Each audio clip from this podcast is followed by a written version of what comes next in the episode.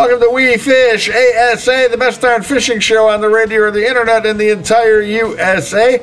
I'm Steve Sarley. My partner is Dave Kranz. We Fish ASA is always pleased to offer you conversation with the most interesting, the most informative, the most entertaining, as well as some of the biggest names in the world of fishing. We Fish ASA is brought to you by the proud industry members of the American Sport Fishing Association, especially St. Croix, the best rods on earth.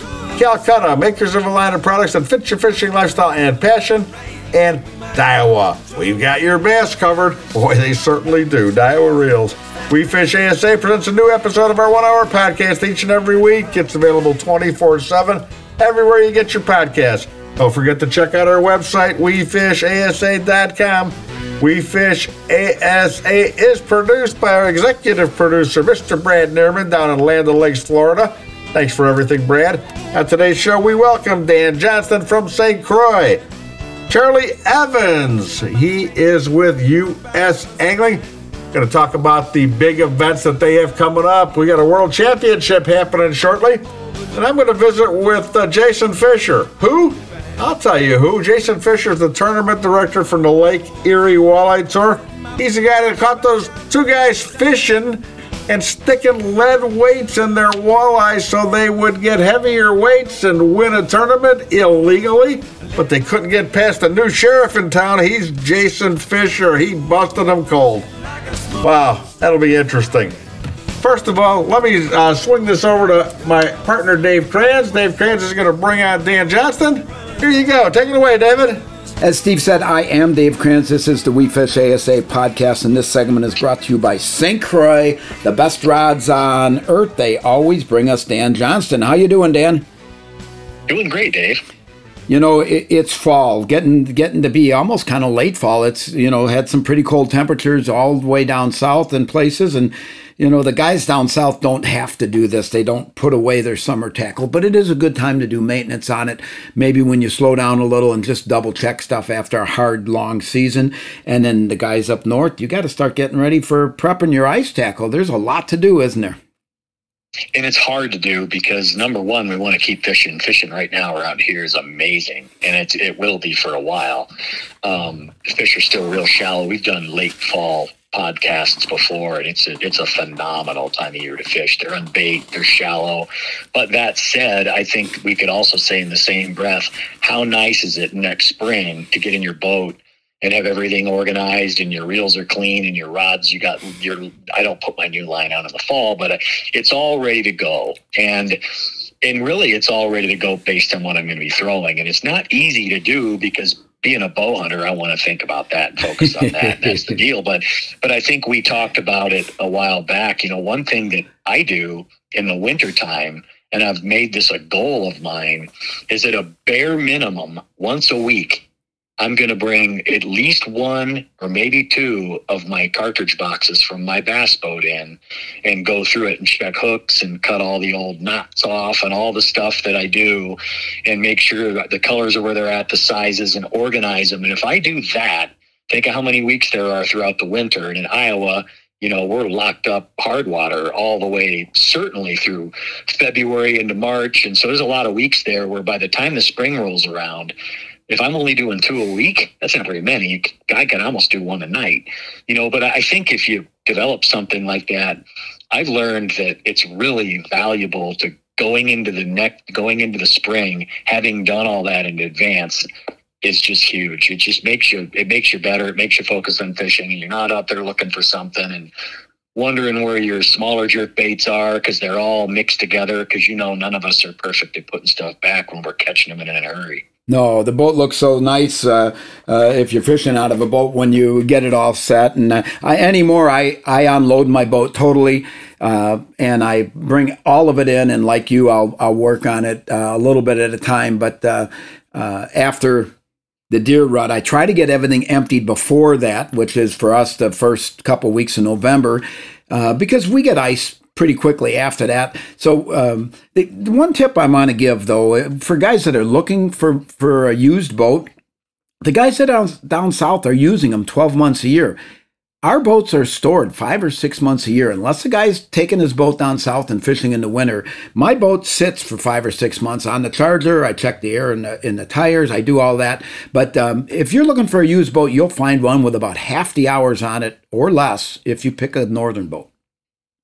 What do you think Oh, about yeah. that? Well, I, I think uh, you know something can be said about buying cars from the south that don't have road salt and ice melt and stuff on the roads. You know, I don't want to hurt us up here trying to sell our vehicles that live in the upper Midwest. But I think that you know, ob- obviously, I think there's there's a lot of truth to that, and I, and I, I would also say that um, in terms of that topic, you know, look and see how the person has taken care of it because you can let a boat sit for six months the wrong way Yes. and really hurt it too if you don't stabilize the fuel and things like that. So, you know, but no, I, I think I think you know the main point that we were trying to make today is while it's difficult to do planning six months in advance on what you're going to be doing especially during the off season man it pays off in spades because i am so guilty as charged on that some years when i don't do that.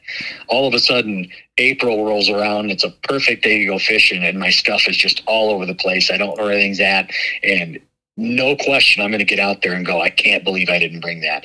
And you kind of take those cards out of the deck if you have it all prepared in advance way before that Absolutely. Organizing every bit of tackle and taking care of your rods and your reels is so important. And, you know, we say we want to get in the tree stand in November. Well, that the rut goes south, and so many professional uh, bass fishermen, walleye, muskie guys, they have the passion for hunting also, whether that's deer or turkey or, or waterfowl. And, and they can kind of use that rut as a gauge too because they're shooting deer in the rut in Texas and uh, down south in, in January. So, you know, before maybe if fishing slows down in December, you before you start doing your your bow hunting or, or rifle hunting, and you take care of your equipment, and then you go and do your hunt, and then you're ready for spring again right away. Yeah, that's exactly right. You know, and it's not like we can't pursue two passions at once. We could, us outdoorsmen, we always, you know, learn to multitask. But a couple things on that, you know, on the topic of preparation is, you know, and I, I said it, I've said this before, and and I, I, I believe in it more and more. My braid I don't worry about changing out. I've got Braid Dave on some of my reels. It's been on there three years. I might reverse it once in a while. Yeah. Um, because the base of the reel is brand new when you turn it around. Just basically strip it off, tie it on, and reel it back on. Um, but my monos and my fluoros, I absolutely 100% do not put on and then put them in storage for four or five months. I, I just, I, I'm always waiting. That's about the only thing I'll wait on until the last minute.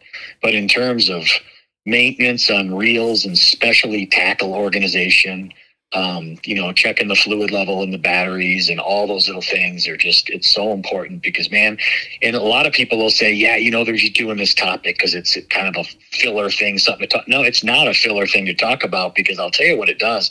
It helps you catch them. It absolutely does because your stuff is more organized. It's where it needs to be. You can find it quicker. You've got the right things laid out for the time of year you know you're going to be going into. And there's too many times when we don't do that we get out there, we're either missing something or we can't find a box, or there's a jerk bait in the crankbait box that shouldn't be there and you're looking for that color. And all of us have been down that road. Or we've left our old line on from the year before when we go out and we throw it out. It looks like a phone cable, the old phone cables that cords that go around, around, around. You got to stretch it to try to get it straight. You miss one because of it, or there's just so many things that all of us listening out there can relate to. So it is an important topic, and I just think it relates to whether we're prepping for ice fishing up here in the north, or you know, prepping for uh, hunting or anything like that. I think it's it's one of the most important things we can do. Yeah, confidence in your equipment is is definitely important. You said ice fishing, uh, ice prep. What you know? What are the things? Uh, some of the first things the guys ought to do to get ready for that? Yeah, for me, it's keeping my gel cell battery charged year round. I mean, I don't leave that plugged in all year, but I definitely top it off. Like I'll go check that thing about every month and a half and just keep it charged. Make sure that's good to go. I'll go through my ice fishing tackle box. Jigs are the biggest nightmare because you're fishing, you put one the tungstens and the, rope the lead and the whatever. So I'll go through every single jig. If I have any little knot stubs, I'll cut those all off. I check all my hooks um, making sure if I've got any gulp or anything like that, that it's fresh. Um, hand warmers, I've got this whole pack that all these things to go together. And I think the guys down the south have tuned out on this because they're they're not ice fishermen, but the topic relates to everything because there's no ice fishing is a great example. You get out there on the ice and you're just dealing with things that you could have fixed if you were better prepared much better. So, uh, for example, I'll go through my jigs and make sure, and this sounds really weedy, but I do this. I'll make sure all the hook gaps are the way I want them because I'll take a lot of my ice jigs and they'll be slightly bent up with pliers. Not much, just a little bit because I get a lot better hookup ratio on them. But sometimes if I catch a bunch on one and I'm taking it out, whatever, I can close that gap or I can make it too open or whatever. So I'm checking those to make sure those are right. It's nothing worse than missing four or five till you figure out that you didn't have that hook right. Um, so it's just little things like that. It, it just matters. And, and I think that, I think if, if we can change a few people out there listening to this and they come up with their own system, whether it's a tackle box a week or two, like I do, or whatever. Uh, if we can get a few people to do that, I, I, I truly believe a couple of years from now they'd look back and go, you know what? I'm really glad I listened to that episode, and that's what this is all about. Absolutely. And the guys that have an ice tent stored, don't don't wait to the day you're going ice fishing to set it up. Set it up in your driveway on a nice day in case you got any. Uh, uh, rodent holes, mouse holes, or anything like that, or seams that might have come uh, uh, undone from use, setting up, taking down. Those can be easily stitched with the braid. There's another use for the braid, uh, and and to keep them closed. And then if there are any uh, mouse holes on it, duct tape works great. You just close them up and put it on both sides, and, and away you go. But uh, yeah, there's so many things that we'll get. We didn't talk much about the ice, but we'll get into that for the guys up north or or the guys that are down south that want to come up and do that, but we'll do that on another episode. But uh, yeah, you know, on your on your your hook uh, bending or opening the gap anymore, I've gone to where I bend the whole hook shaft just below the lead or the tungsten and bend that down a little bit, and that automatically kind of opens the point without taking the chance of, of dinging the barb. I don't know if you've tried that yet or not, but that uh, probably you have. I, I, have, and I've also played with just the gap itself with pliers. I've been pretty successful doing that. I, but it, it, matters, especially with light lines and um, some of these ice rods that don't necessarily really jack them when you go that hook gap the quality of the point, everything extremely important. And, you know, so anything we can go through, find your own system, find what works and go with it. One other thing that I want to mention that's really important for, for people that do leave their line on their reels, and I know a lot of people do because either through complacency or they don't know better or they've never tried it, whatever. So let's say you get to the spring and you've got fluorocarbon or mono on a reel and it's brand new, but you didn't get to use it. And you first time you pitch it out there, it's got all those coils in it. One thing I learned from fly fishing that absolutely works is you can stretch that line and straighten it significantly with your hands. I showed people this in fly casting classes for decades, and I can take fly tippet, we call it, which is basically the connector from your fly line to your fly, and I'll hold it between two hands in about three foot sections, and I'll just pull on it now, obviously, not enough to break it or damage its integrity, but just enough, and you lay it down, and it's dead straight. So if you take a flipping reel, or let's say a reel, a short quarter casting reel, where you're trying to cast a bait, and you do just that, you go down 40, 50 feet in that in little three foot pulls, you won't believe how straight that line is, and it absolutely matters. In ice fishing, it's mandatory because I a lot of times I will leave my line on and I'll drop that thing down and it's coiled and how many times does a fish come up and hit something on a scent and do nothing but put slack in your line, you will never, ever, ever, ever see that strike if your line's going down with coils in it. You just won't see it. So I think that it's important to understand that. That's a great thing. Obviously, with braid, you cannot do it because there's no memory in braid. But with mono and fluoro, you can do it. It's a matter of just pulling on it a little bit, and you'll see all those coils just disappear. And that's why we have Dan Johnston on every week because you always get good tips and good information. Thank you, Dan, and look forward to talking to you next week. Hey, Dave. Thanks. Have a great week. Oh, you too. That was Dan Johnston. I am Dave Kranz. Steve Sarley is remote. And this segment of the We Fish ASA podcast was brought to you by St. Croix, the best rods on earth. We will be right back.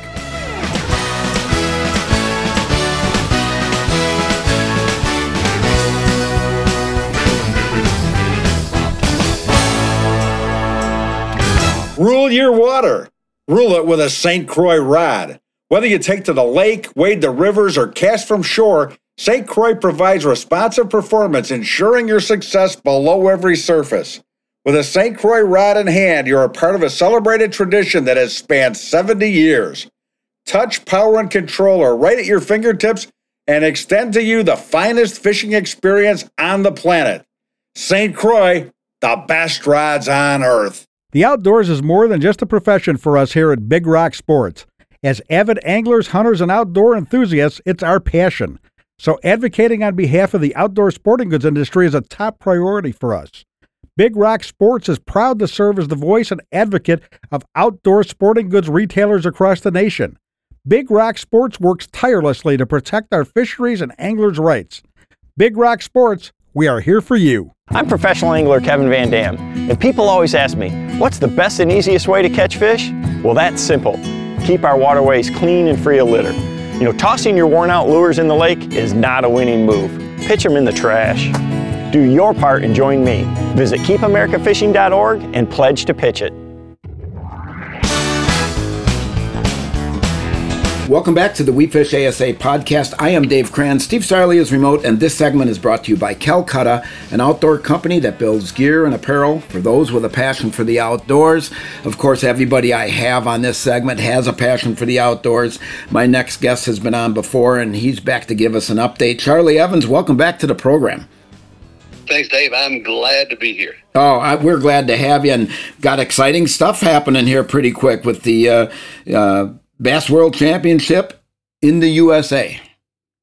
The very first one ever held in the United States. It is, it is coming up right away, and we are so excited about this. We've never hosted the Bass World Championship before. This is the very first time, and we have a record number 25 nations coming from around the globe. This is going to be some fun stuff, Dave.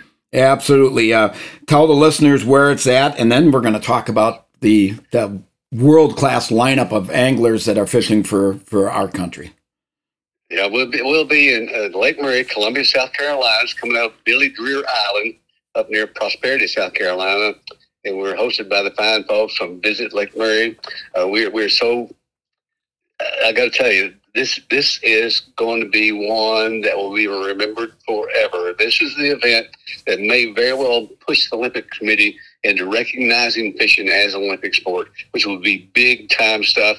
The dates are September, uh, October 18 through 22, and on the 22nd is when we plan to crown the United States as gold medal winners of this event. That's our plan. We've got a little work to do for that, but but we have we do have a great team, a world class team. Uh, we're allowed eight anglers today. That's just two two guys per boat. Uh, so that's four boats with two guys in a boat only three boats can be on the water at a time. And so we'll have to determine, you know, who's which ones are, are the starting fast, so to speak. You know, our starting our starting six will go out on the on the water, and and but everybody hopefully will get a chance to fish, be a part of this attempt to again be back to back gold medal winners. We won in Mexico, and so we want to defend that title here on our home court, and we're excited about that. Our team captain is none other than Scott Martin. He's our team captain. He's kind of like the backbone of our team, and uh, and he has won individual gold medal uh, before at the World Championship to help us win down in Mexico. And of course, uh, Scott is is known to about everybody. He's one of the biggest social media YouTube guys out there in our industry. And his uh, Scott and Scott is the team there. Scott Canterbury is his partner and has been now for three state world championships. And so they're a great uh, chemistry there. They work great together. And that's going to be a fun, exciting team to watch. Uh, they both qualified uh, through BASS. They, they're the Bass Elite uh, competitors of that. And then the other six guys come from the Major League Fishing arena. And one of those is, uh, and our next team is the number one ranked angler in the world, Jacob Wheeler. And Jacob Wheeler, his, he's partnered with David Dudley, who has won four Anglers of the Year, uh, over $4 million. That team right there is like potential powerhouse. You know, I mean, that's almost like that's almost like cheating to put those two guys in one boat and send them out on the water. That should be fun and exciting to watch. Uh we got again only put three, but we got four great teams out there. Uh, and, and next one in line, and it's no certain order here, but but we've got probably the best angler on Lake Murray, the guy who won the Forrest Wood Cup when we were there, Anthony Gagliardi. And Anthony's paired with Mark Rose. Um, that that's going to be another powerhouse. Every one of our teams are fantastic. It's going to be really hard to say who gets to start because they're all so great. Anthony really adds a lot of local knowledge to our team. He'll be able to help us prepare and get ready for this event during the practice days.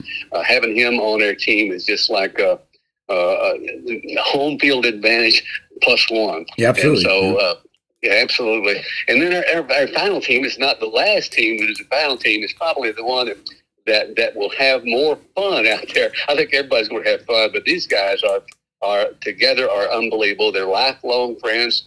Uh, Fred Roumbanis, Boom Boom, as he's better known, Boom Boom Boom, be fishing with worldwide James Watson, worldwide James Watson, and and those guys. I'm, I, I got to tell you, if you just ride along in that boat it, it would just have you laughing and screaming all day long. So we've got eight great team anglers, two from Bass, uh, six from uh, from uh, MLF, and we have a great team. I, that's why I'm so confident that when this is over, we'll be handing these guys the gold medal. Yeah, you start looking at those names, and if you added up the winnings, it'd be scary, wouldn't it? Oh, I got to tell you, uh, I, these are the greatest anglers in the world, no doubt about it. And that's, that's why we feel so confident in hosting this event. That that again, anything can happen. I think uh, South Africa has been here for like five trips. And they, came in a month early for this, and, and so they're going to be well prepared. We've got a great competition now. I mean, it won't be a cakewalk. Canada's always really tough. Mexico is, is, is teams from all around the globe are really good anglers the best of the best of the best in their country, but we have confidence in our guys that we're going to be able to pull this off. Yep, I was going to ask how many days of practice they got, but it doesn't sound like there was any limitation to how early or you could practice. But I think the most important practice is right before, correct? Right before this time of year, especially, things are changing pretty regularly, and so we get two days of practice, Tuesday and Wednesday, and then we get three days of tournaments, Thursday, Friday, and Saturday. And so, and, and the international scoring is a little different than our normal tournaments here. Of course, uh, the official weight is in kilograms instead of pounds and ounces, but we'll try to crack that on our website. Uh, people can go to usabass.org and be able to follow along, find out where you can follow along the live the broadcasts as they're going on. And then the way this works every day is there's three different classes of anglers. So one one boat from each country in, in a group. And so the, 25 boats in a group, and and the, the it's ranked daily of how you finish in that group of 25 that boat does. Hmm. And so for the, the person that uh, uh, ends up the leader after day one in, in each group will get zero penalty points and the and the one that finishes 25th in each group will get 25 penalty points. Okay. And so that's tracked each day. So, and this is a little different, and maybe we'll get this changed one of these days. But the, the, then the country with the fewest points at the end wins. And so it, it's a little it's a little different, but hopefully I've explained it to people that, and we'll keep everybody appraised as to how we're doing. But I feel confident that our, the teams we got out there, uh, that, that we're, we're going to blow this thing away, Dave. Yeah, they those those anglers are, are awesome and um, have uh, proven themselves and deserve to be there. And and hopefully this will uh, sway uh, the Olympic Committee to uh, get bass fishing uh, as an Olympic sport. And with 25 countries participating, it's not just like it's a, a handful of, of countries that want to do this. Many of them do. Well, the FIPSed and SIPSAD, which are acronyms for the international organization that the U.S. Angling is a part of, uh, has made application to the Olympic Committee uh, years ago, about, I think about five years ago now, and, and at that time they said, no, you don't qualify, and here's what you need to do. And we've been doing that, and this will prove to the Olympic Committee that, that we are ready for that, and uh, and hopefully uh, we know they'll be watching what we're doing here, and, and hopefully they'll recognize that that this is amazing. That that international organization has over 50 million members worldwide. Mm. And so it's not like it's a small group of people that are that are following the fishing. And of course, the United States, in my opinion, I think everybody would agree, leads the world in, in bass fishing. You know, we have the we have the, the Bassmaster Classic in BASS and REDCREST in MLF. We have we have the top anglers in the world, and, and we're going to show that, and, and we're going to lead the world uh, toward this pursuit of making bass fishing an Olympic sport, and that will be uh, that will be something that have a huge impact on our sport and our industry. Excellent. Now, how is it decided which anglers compete by the two days of practice prior? Yeah, um, me and David Fritz are the two coaches of the USA team, and and so after the two days of practice, uh, we will get together. Me and David will get together with Scott Martin, the captain of the team, and we'll kind of uh, develop a game plan like any other sport. We'll develop the game plan. Here's here's our starting group, and we'll do that after uh, you know after practice. And uh, and then during the event, we can just like in any other sport, we can make substitutes. Uh, if, if, if somebody's having a tough day or um, uh, if somebody's having some uh, sickness issues or whatever, you know, then we've got people ready to come in. And it's, and it's our intention to get everybody in the game during during the three days. Now, when we do make a substitution, that that is permanent. In other words, if we substitute uh, either one or two people in, then they stay in the rest of the time. And so it's not something you can send them back and forth. Uh, but but our plan is to get our, our six hottest, our three hottest boats out there to start the game. And then if, if somebody's struggling and, and having problems, then to substitute in to try to pick up uh, pick up the stream and make sure that we walk away with a gold medal. Yeah. And we said it's our intention. We want everybody everybody on the team when we win the gold medal will get gold medals, regardless whether they're in or not. It's our intention to make sure all of our players uh, get to compete and, and, be a part of this. I mean, uh, this one will be remembered forever, Dave. Absolutely, and and uh, the, yeah, the, the team just blows me away when you when you listen to the names and listen to who's in there, and um, it, it's going to be a fun event, and uh, looking forward to uh, seeing the weights and seeing uh, also interested in seeing what the other countries do that aren't from here, and some of the ones that don't even have bass in their country that are coming to compete. Absolutely, and and for, your listeners that are anywhere close to Columbia, South Carolina uh, tell them please come especially for the final day. That's the saturday the 22nd come and watch the final weigh-in.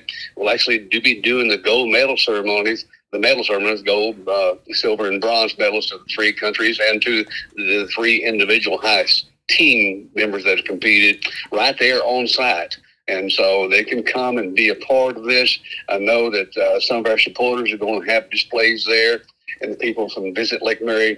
Uh, Mary Major and her crew will be there to welcome people to Lake Murray. And then we'll have an announcement there on site as to where the next Bass World Championship hosted by the United States will be held.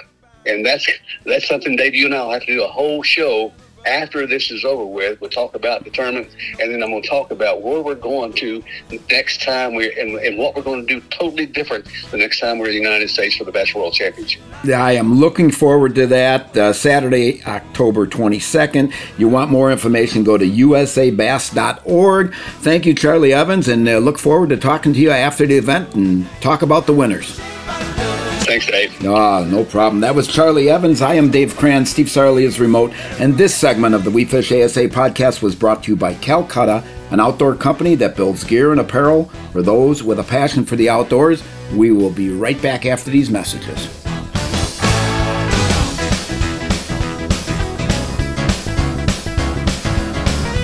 The outdoors is more than just a profession for us here at Big Rock Sports. As avid anglers, hunters, and outdoor enthusiasts, it's our passion. So, advocating on behalf of the outdoor sporting goods industry is a top priority for us. Big Rock Sports is proud to serve as the voice and advocate of outdoor sporting goods retailers across the nation. Big Rock Sports works tirelessly to protect our fisheries and anglers' rights. Big Rock Sports, we are here for you. Calcutta, we're an outdoor coastal trading company that builds gear and apparel for those with a passion for the outdoors. Born in the back of a Florida bait and tackle shop, Calcutta was created with a rebellious spirit and a goal to offer hardworking outdoor products at a reasonable price. Calcutta builds the products that fit your lifestyle. We're on a mission to help you reclaim your free time and to declare mutiny on the mundane. Depend on Calcutta Gear and Apparel. Bass anglers have heard it all when it comes to manufacturers having the best casting reel. Well, Daiwa can back it up with the Tatula SV. The Tatula SV has three key features that make it the most versatile casting reel on the market today. The SV spool is a lightweight aluminum spool allowing for long control light lure casting. Magforce Z gives you the option to set a precise casting range no matter what lure or wind situation. The Daiwa T Wing system reduces line angle and friction when casting. Distance, control, and finesse like no other reel on the market. Tatula, the ultimate finesse long cast system designed by Daiwa.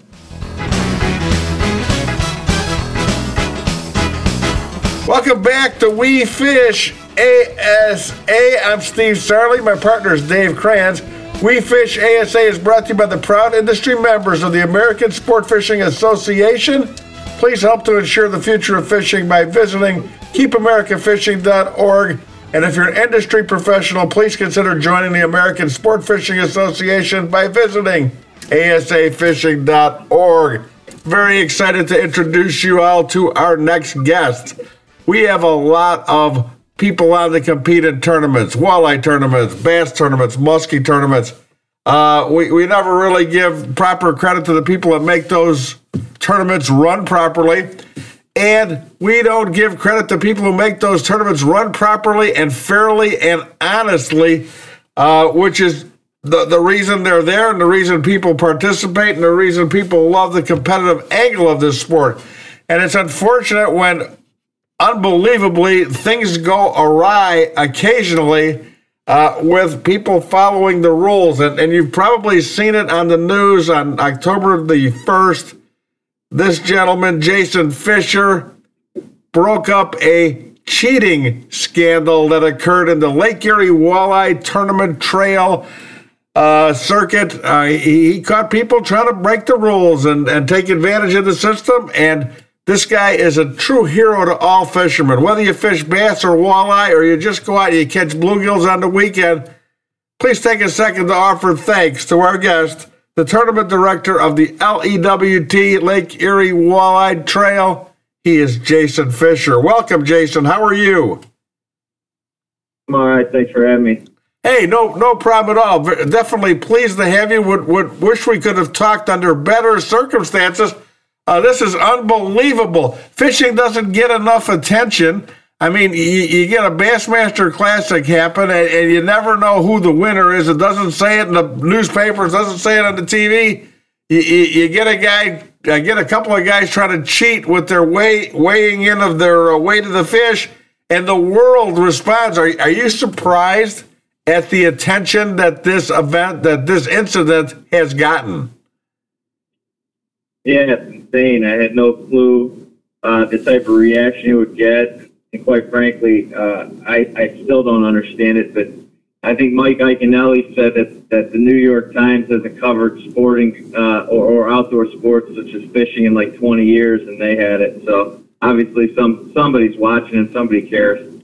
You know, that's a whole nother question as to why we don't get enough uh, coverage on this stuff, and it's uh, it's kind of sad that it does because, you know, I have always said that fishing is the only sport where there's no agents, there's no contract demands, there's nobody walking off, there's no strikes.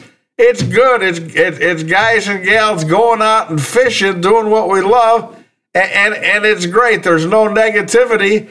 And these guys, and I'm not afraid to say their names, uh, Chase Cominsky and Jacob Runyan, accused of cheating in this tournament uh, you know, they'll end up going down in history with uh, with a bigger uh, reputation name than, uh, uh, say, a Kevin Van Dam or, or a Gary Parsons in the world of walleyes. And it's it's a darn shame that, that they did this.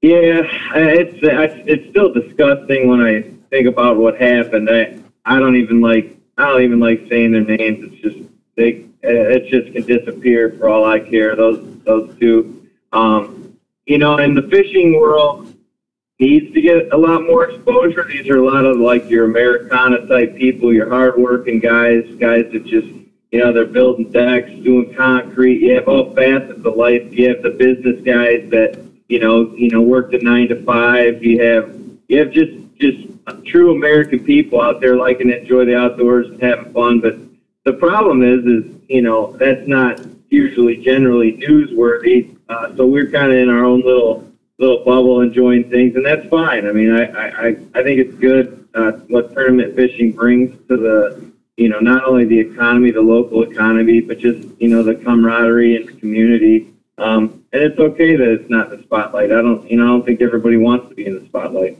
No, no, no. It it, it doesn't. Uh, I I want fishing to be popular. I want people to fish more, try fishing more, and and necessarily not necessarily does tournament fishing relate to that because everybody that picks up a rod ever more than likely is not going to fish in a tournament, but the the exposure is good. Uh, let's let's let's talk about uh, let's talk about this. You you're the tournament director, and what what is your what's your responsibility as tournament director? So I have a team of people. Uh, they they help me organize these events, uh, set them up, generate generate the uh, generate the actual venue. Uh, from there, we'll we'll advertise and we get anglers to fish our circuit, and uh, we have a we have a really strong following out here on Lake Erie. Um, in Ohio, we we're kind of the only game in town on Lake Erie. Uh, there's a few other smaller events that pop up here and there, but for the most part, we we just run Lake Erie tournaments, and that's what I set out to do. We have the best walleye fishery in the world, and uh, we got to give these guys a playground. So um, my responsibility is essentially just to MC the event. You know, I, I try to make it go smoothly from start to finish, and uh, you know, just generate hype. While you know, I'm up, I'm up on stage, I'm emceeing the event, and I want I want these guys to feel special when they do something, they win or they put a high score up. So that's that's my job, just to create excitement. Do, are you are you uh, in charge of uh, making sure that the rules are followed, and do you make the calls on uh, whether you're going to fish that day because of the weather or the fishable areas? Uh, it, it, does that all fall under your call? Yeah. So weather's my call, um, and then ultimately rules are my call. I have the I have the uh, the right to protest an event if I need to. Um, but also people that I have, you know, on my crew, they pay attention to things like length of fish. Uh, here on Lake Erie, we need 15 inch walleye, so generally speaking, that's not an issue. Um, but they're looking over the fishes, they put them in the baskets, and then a weigh guy, he gets his hands on the fish to put them up on the scales. Um, and then we have other volunteers after that. I mean, so everybody's kind of looking. But ultimately, the referees in this are the fishermen, um, guys and gals that are out there fishing. They're making sure that people are using the, the appropriate amount of rods, or you know, they're they're doing what they're supposed to be doing within the rules. Uh, you know, like life jackets and safety wise and lights, and it's their it's their obligation to report something back to me if they see it. Um, at the end of these events, the winners will give will give polygraph tests to uh, prior to this incident. That was our only safeguard. We would just run people through a test, and if they passed, uh, you know, the questions that we gave them, uh, most of which were, you know, did you abide by state and local regulations? Did you abide by the rules of the event, etc. Um, you know, that was that was a pass for us. Um, this incident obviously opened our eyes. We may have to take a few more precautions, uh, but generally speaking, I would say 99.9% of these guys wouldn't jeopardize, you know, reputations and things to do do some dishonest acts. Yeah, yeah, would, it would uh, make make sense to me. This was originally this was the uh, this was a championship event for your your tournament circuit, and uh, it comes down to near the end of the season and it's supposed to be a two day event, but it was only a one day event. Am I right? Correct. Yeah. What What happened?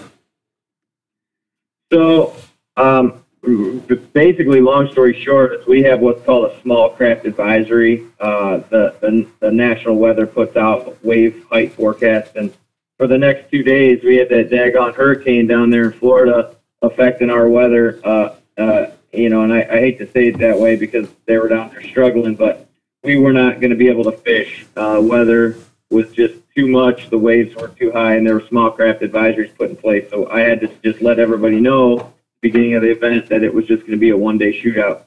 Excellent. Very, very, very good. How much grief did you get for doing that? Um, none.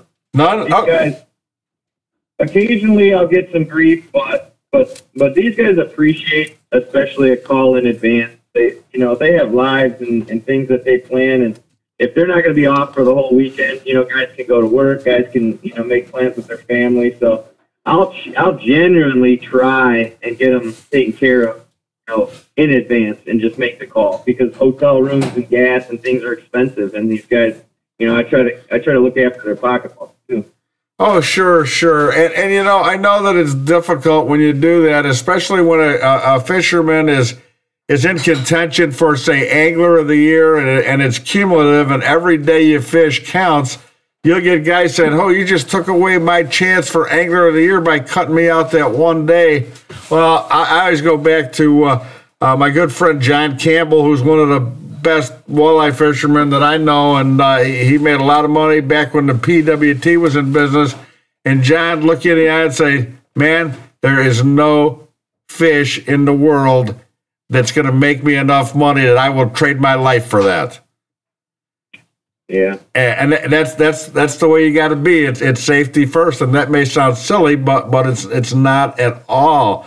Uh, I want to I want to get into that uh, whole event, uh, the whole tragedy that happened. Well, it's not a tragedy. I think it's a a, a a great story because it ended the right way in a minute. Let me ask you first: How did you get into being a tournament director?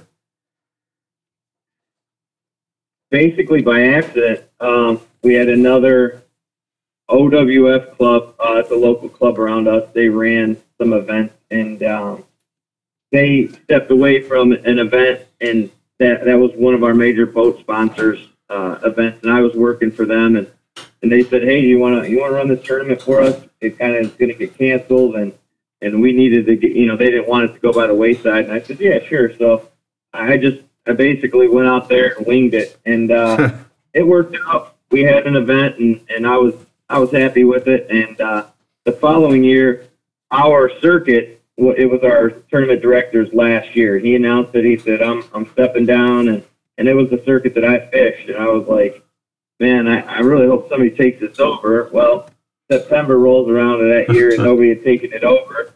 So I called him and I said, "Hey, man, you know, did did anybody take over the circuit yet?" He's like, "No, no, we're still waiting." And uh, basically, I said, "Well, you know, I, I want to throw my name in the hat because I didn't want to see us lose uh, this circuit. I, I fished it for a year, and I just didn't want to see us lose it. And I thought, you know, I would be good at it, and and kind of the rest is history. So I, I I operated it for them.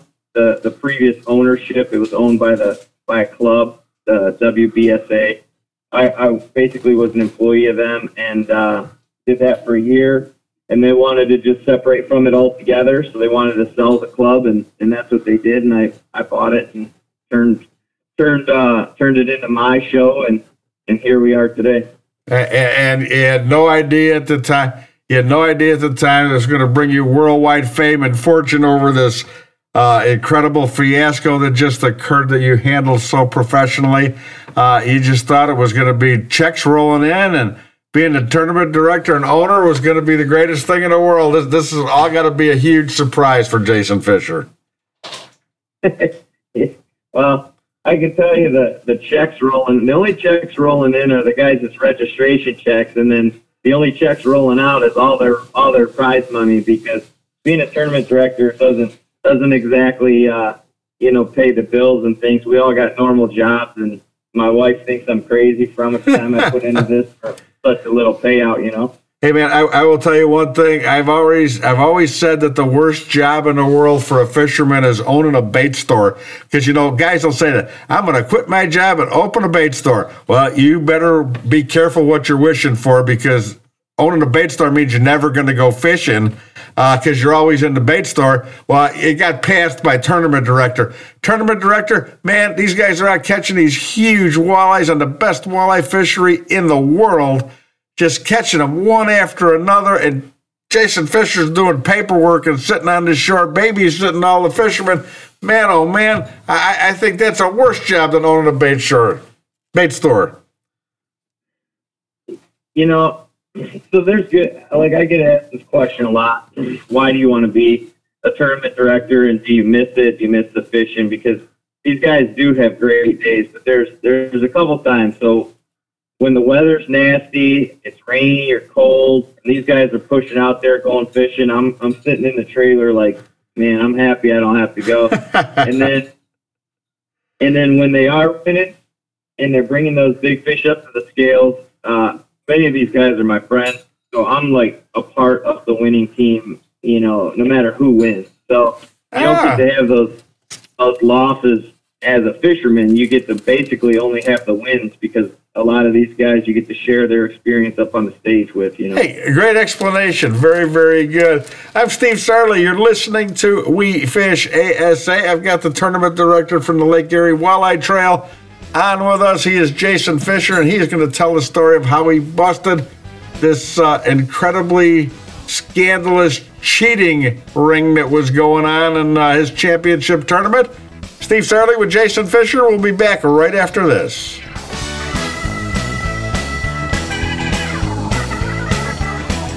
For most anglers, the unexpected is expected. But what you can do is take matters into the seat of your, well, shorts. Meet AFTCO's Overboard Shorts, winner of the ICAST Best in category for technical clothing. Built with a 100% submersible pocket that keeps the unexpected dry docked for the other guy. Overboard keeps the good times rolling and your valuables safe for the next adventure. Overboard Shorts from AFTCO. Learn more at aftco.com slash overboard. Bass anglers have heard it all when it comes to manufacturers having the best casting reel. Well, Daiwa can back it up with the Tatula SV. The Tatula SV has three key features that make it the most versatile casting reel on the market today. The SV spool is a lightweight aluminum spool allowing for long control light lure casting. Magforce Z gives you the option to set a precise casting range no matter what lure or wind situation. The Daiwa T-Wing system reduces line angle and friction when casting. Distance, control, and finesse like no other reel on the market.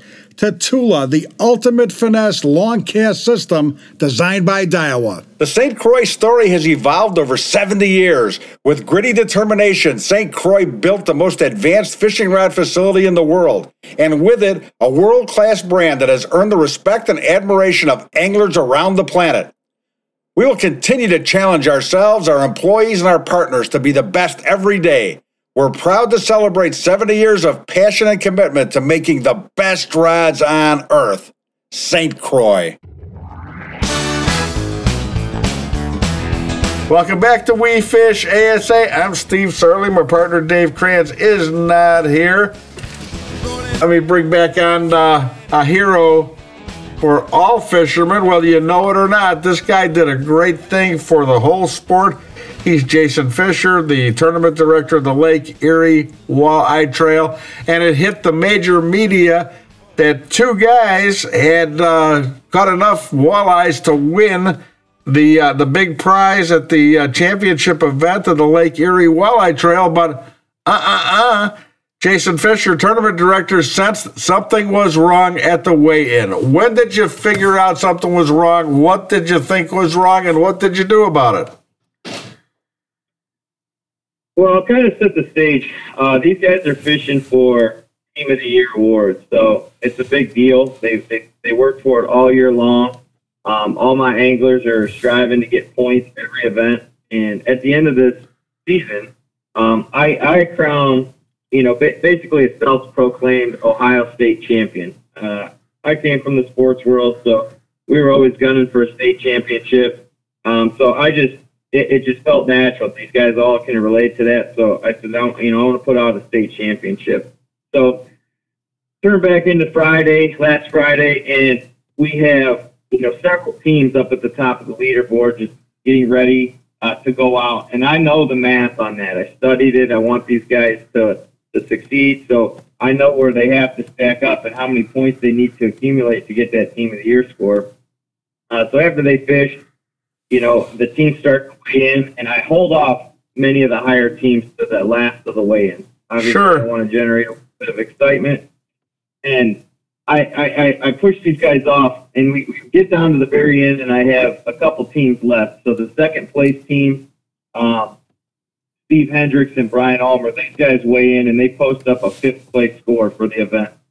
And uh, knowing that, the first place team, the current first place team, the team that was eventually disqualified, they needed to be within five spots of those guys in order to take home team of the year. So Uh-huh. if you watch the video, you hear me say, you guys need 16 pounds, to take over first place team of the year. So that was 11th place. So I, I needed them to get 16.89 pounds or above, and then they would take take home the team of the year title. So I'm watching their fish as they're putting them in the basket, just getting in my brain what they think, what I think they should have based on the size of the fish. And right now, an average Lake Erie walleye is, is is about four to five pounds. I mean, they call them the cookie cutters. They're just out there. They're the same size. They're nice, healthy, aggressive little fish. So anybody anybody looking to go fish for walleye, you want to check out Lake Erie if you've never been here. Uh, it's fantastic fishery, and they're obviously great table fare. But either here nor there, you know, I'm watching them put these cookie cutter fish in the basket. I'm like, okay, they probably have somewhere in the ballpark of 20, 22 pounds if I had to guess. So they're coming up to the stage, and I'm and I'm getting ready to announce them to take over the team of the year because that's what I expected. Uh, and they put their first fish on the scale, and it was like 7.90 pounds, and I like my stomach just turned because I'm like, no way, that is not a seven pound fish, almost an eight pound fish. There's just no way. So they put their other four onto the scale, so total of five fish, and they, they get 33.91 if, if I had to remember off the top of my head. It's That's a something that's a seven pound average. That's a seven, Yeah, that's a so- seven pound average. Unbelievable. Yeah, so that's immediately what I noticed. You need you need a seven pound average to hit 35 pounds, and uh, they just they didn't have seven pound average fish. So no, literally nobody in the crowd says anything. Nobody's excited. They're they're grumbling a little bit. I can hear some some anglers grumbling. So I said, hey, you know, step off the side. I need to get some photos. Um, I tried to do my thing, be excited and whatever, but it just in my gut, I just knew that there was something wrong. So I tell him, step off the side, we get some photos. I also would like to, uh, you know, have stick around. I wanted to inspect the fish. In my opinion, I just wanted to look at them. So uh, one of the guys started to walk away, and there was a little bit of grumbling from another guy in the crowd. Uh, so I said, hey, you know, I need you to stay over here. Um, and there was some, you know, pushback to me, like, are you serious? You know, this has got to stop you know, we, you know, what what are we doing here? And I'm like, I, I want to look at the fish. I'm inspecting the fish. So as I did that, I took the first fish out of the basket, and it, and it was just simply, it was just dead. I mean, in Ohio, you can have dead fish. Ohio tournaments are regulated by the state to be uh, what they call kill tournaments or harvest tournaments. Uh-huh. Uh, so that wasn't usual, but I mean, you still want to look like um, it's a fresh fish. you know? Right. Um, so I pull the next one out and, and I'm looking at it and it's the same thing. And I, I put it on the ground and I just kind of run my hands over it. I, I feel the fish just to feel, you know, new fish have a firmness to them. So I just kind of squeezed this fish and felt, felt the actual body of the fish. And I immediately felt hard objects inside the stomach of this fish. Oh my And I God. knew, right, I knew right then and there, it was just, it was sickening. I, I, I turned the camera off. I, we have a live stream and I just, I, I knew that it wasn't going to be good. So I turned that off. I had my guys turn that off and I said, somebody get me a knife. And, you know, that's, that's where you see a lot of the internet videos come from. And I actually turned my cell phone camera on. I had somebody turn it on so we could record that I was cutting open these fish. And, um, cut open the fish and found, you know, immediately uh, a 12 ounce weight in, in the first one. And then there started to be uh, about two weights in each one of these fish, uh, wrapped in fish fillets. And I was just sick. I mean, I basically like throwing the guts out of these fish, pulling weights out of them. And, and it's just a disgusting scene. I mean, the guys, the anglers go nuts. I get a little bit uh, nuts right off the rip. And, and I'm, I'm mad, you know, I mean, it's an emotional thing. I'm pissed off. These guys in particular are my friends. You know, I've defended them with other anglers. Matter of fact, they won a tournament, you know, the, our previous tournament. And uh, as soon as I got cleaned up, I was the first one to call and congratulate them. You know, I mean, and I don't know if it's egg on my face or what, but but I, I was I was pissed. You know, needless to say. Uh, that is absolutely unbelievable. I, I understand uh, putting these lead weights inside them. I didn't understand the idea of why they were stuffing them with uh, walleye fillets. What what was the reason for that? I I don't know. I think that maybe it just padded the stomach so you couldn't see a lead weight. Maybe you know, like a bulge in the stomach. I you know I don't know. Oh man, that is totally ridiculous. It's that is so so bad. Uh, ha- had these guys been uh, under suspicion by anybody before? You know, a, a lot of people that win, there's jealousy, and uh, uh, you know, jealousy takes over, and people talk them down because you know uh, they didn't win, and these these guys did. Did, did that? Was there any talk about them being cheaters prior to this?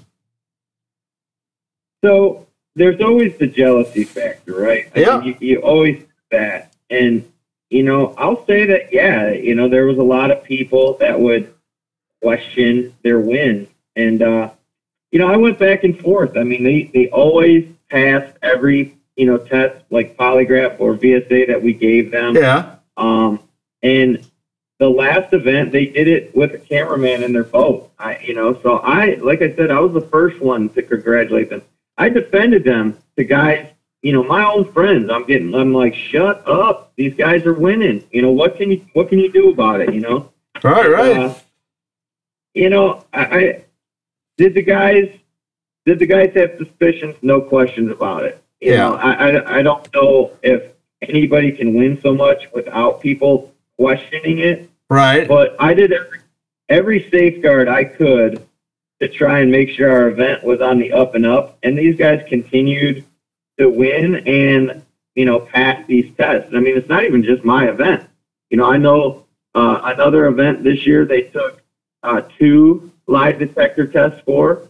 Um, last year they they took a couple lie detector tests. I mean, apparently, you know, I don't know. Uh, I don't know that they, those things are just going to be your hundred percent safeguard anymore. Yeah. You have to put a few more, uh, you know, practices in place in order to maintain the integrity of these events. I don't know how you how you do that in the future. You did you did great on this, uh, and you know what? For the folks listening, uh, we're not talking the top tap level of tournament fishing, but we're talking this is this is not a club tournament. This is a higher level. These, guys have won uh, supposedly over three hundred thousand dollars in in walleye fishing. Uh, which makes this a real big deal. I mean, this is uh, like grand theft, in, in my opinion. Uh, but one question brought up. You talked about the fish uh, wanting to make sure the fish were fresh. Uh, were, do you believe those fish were caught that day, or were they caught on an earlier day and, then brought in for the weigh-in? Yeah, I have no idea. Uh, I, I really, I really couldn't tell you. I don't know. Uh, that would take, you know, some type of trained person to tell you when they caught them. But I- I Yeah. just, It's just it's sorry to uh, to me. It's just uh, uh, a shame uh, to to have to think about this, and we won't mention their name again. You're right. They said it once, and uh, uh, personally, I hope that every state bans them from being able to obtain a fishing license again. These guys just should not be allowed to fish. If they actually tried to enter a tournament, that would show the, the biggest cojones I've ever heard in my life. Uh, they, they've got no shame, no embarrassment. Um, I, I'm glad they're, they're they're done. I know they're done with you. I, I I hope that this isn't the end of it and more stuff happens. Is it over? Do they have any recourse? Can they come back at at LEWT? I mean, this is this is America, and anybody can do anything. But I, I really don't see. Number one, I didn't do them wrong. Uh, Nope. I didn't tar- I didn't target them. I didn't plaster their name all over the media. I didn't I didn't do anything to them. Um, unfortunately, I was put in the situation, um, and, and and not not the other way around. So, I I opened up some fish and found lead weights. I mean, if if if you want to come after me for that, go ahead. I guess I don't know. No way, man. You did a great job. Uh, I, I I wish I was standing next to you right now because I would really like to shake your hand, Jason Fischer, and say thanks for doing a great job for keeping this tournament uh, fishing on the up and up. You did a great thing for everybody that fishes. Uh, you're, you're, my hero today, and I just can't thank you enough for doing what you did. Uh, you did a great thing, and uh, thank you and congratulations, Jason Fischer from the LEWT. You keep doing what you do, and uh, have a great day. I appreciate it. Thanks a lot. Thanks for having me. Hey, Jason, we appreciate you. Take care. That wraps up this week's edition of the We Fish ASA podcast, the best darn fishing show on the radio or the internet in the entire USA. I'd like to thank today's guests, Dan Johnston from St. Croix, Charlie Evans, U.S. Angling, and Jason Fischer, Tournament Director for the LEWT. Yeah, you've seen him on TV. Fishing made it on all the big channels. They made it for the uh, wrong reason because there were cheaters involved, but Jason Fischer's a hero. He busted those cheaters. I'd like to thank our sponsor, St. Croix, the best rods on earth, Calcutta, makers of a line of products that fit your fishing lifestyle and passion, and Daiwa. We have your bass covered. Yeah, Daiwa Reels sure do have your bass covered. Don't forget, we have a new episode that posts every Wednesday. It's available 24 7. Check out our website at wefishasa.com. I'm Steve Sarley. My partner is Dave Kranz. We'll see you next week. Now, let's go fishing.